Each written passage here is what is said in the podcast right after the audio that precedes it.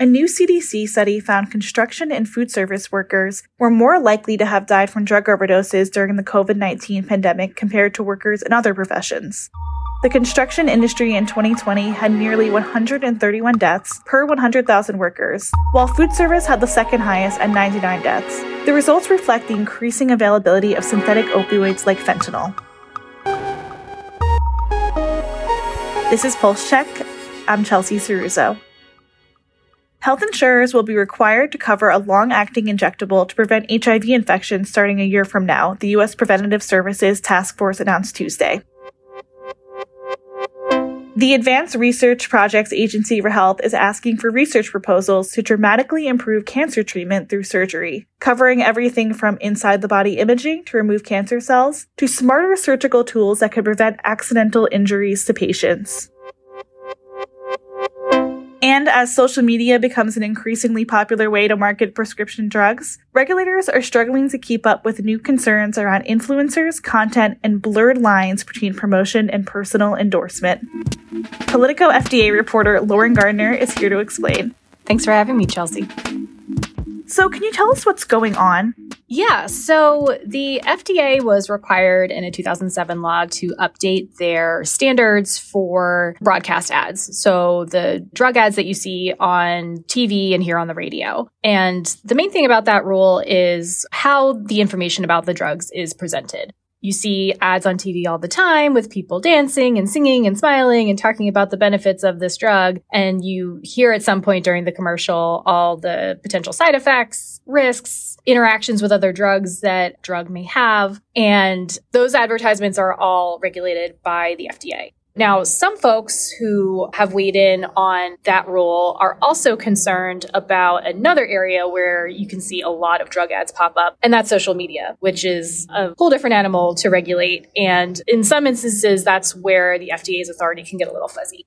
What are some of the main concerns about influencers promoting drugs on social media? And could regulation address those concerns? In terms of what the FDA can and can't do, they can regulate prescription drug promotion that is issued by or on behalf of a drug manufacturer, a packer, or a drug distributor. So sometimes you go online and you see just straight up ads for a drug, right? And you can scroll through and see the information. And then sometimes you might see a celebrity endorsement. For example, Kim Kardashian was promoting a morning sickness drug several years ago that she apparently took while she was pregnant. And she was paid for her promotion, but didn't include some of the standards that you see when celebrities do these kinds of paid endorsement deals, like hashtag ad, hashtag SponCon. And she also didn't talk about the potential limitations of the drugs. So the drug manufacturer in that case got a warning from FDA saying, hey, this doesn't meet our standards and you need to redo this. So there's those kinds of examples. But then you get into the world of influencers and micro influencers, and it's just a totally different animal where you might have these folks online who have cultivated followings, they have thousands of followers, but they aren't celebrities in the traditional way that we think of them, but they still are influential in the communities that they've cultivated. And in these scenarios, you have some who are are patient advocates who might be posting a lot of content about a condition that they live with and that they might be taking some sort of medication treatment for. And where there's some concern from consumer advocates is that, you know, some of these folks just are giving personal testimonials about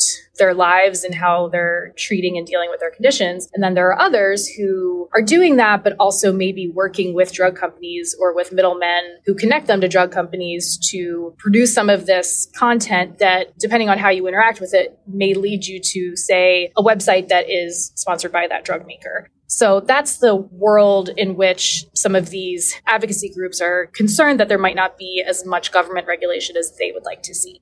Yeah, that makes a lot of sense. I mean, now that you mention, I've seen people on my Instagram from Lady Gaga to smaller influencers talking about drugs. So that makes a lot of sense. Why would drug companies want to use social media to promote their drugs? influencers can have these really intimate connections with their followers where they feel like they're a friend that you know. They've cultivated these relationships. They might DM with some of their followers. And a pharma company might like to tap into that because of just the general public perceptions of pharmaceutical companies. One expert who studies this issue was talking to me about this, and she said drug companies have had this persona over the years of being seen as the bad guy. They're vilified for drug prices in popular culture. You know, you have everything that's happened in the opioid space in the last two decades. It's a way for them to connect with potential consumers without being overtly like, I am the drug company trying to sell you this product. So it taps into an existing network and a trusted communicator for certain people that may be potential customers down the line.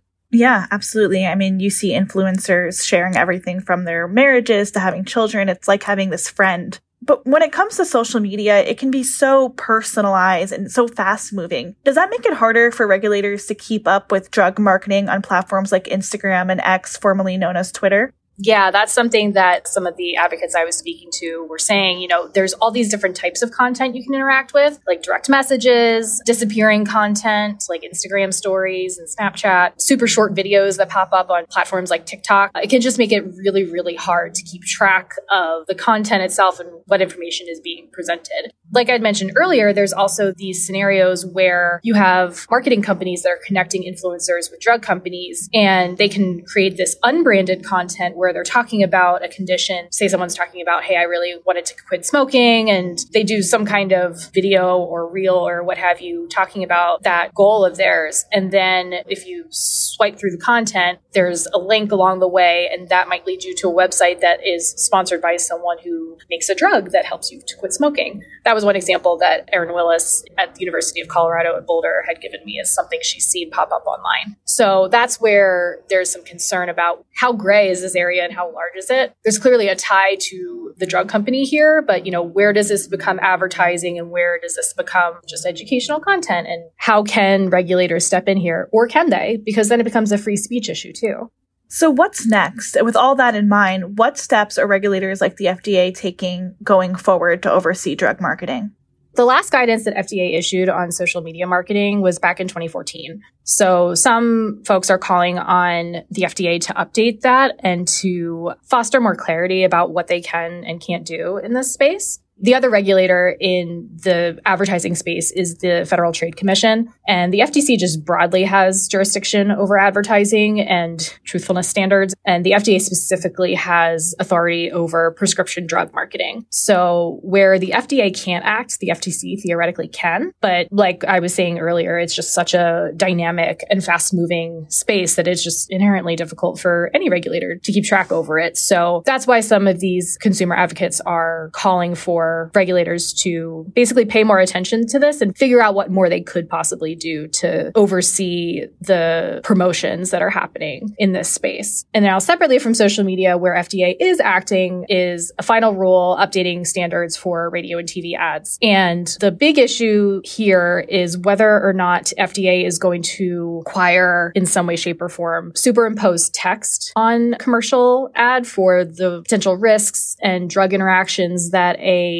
advertised drug presents to consumers. So one of the areas where we could see some change is FDA may ask drug makers to include a text explanation of that audio that you typically see FDA studied this issue more than 10 years ago, and their research suggested that it may benefit consumers to both hear the explanation of side effects and other risks and also to read it on the screen. Now, PhRMA, the major trade group for drug makers, they've argued that it's not necessary. It actually could be confusing to consumers and might actually discourage appropriate uptake of a drug. If a consumer is inundated with risk information, they might interpret that overly negatively. They argue. So it's unclear whether that will be in the final rule, but that's one of the main pressure points that I'm looking at as we wait for this to come out.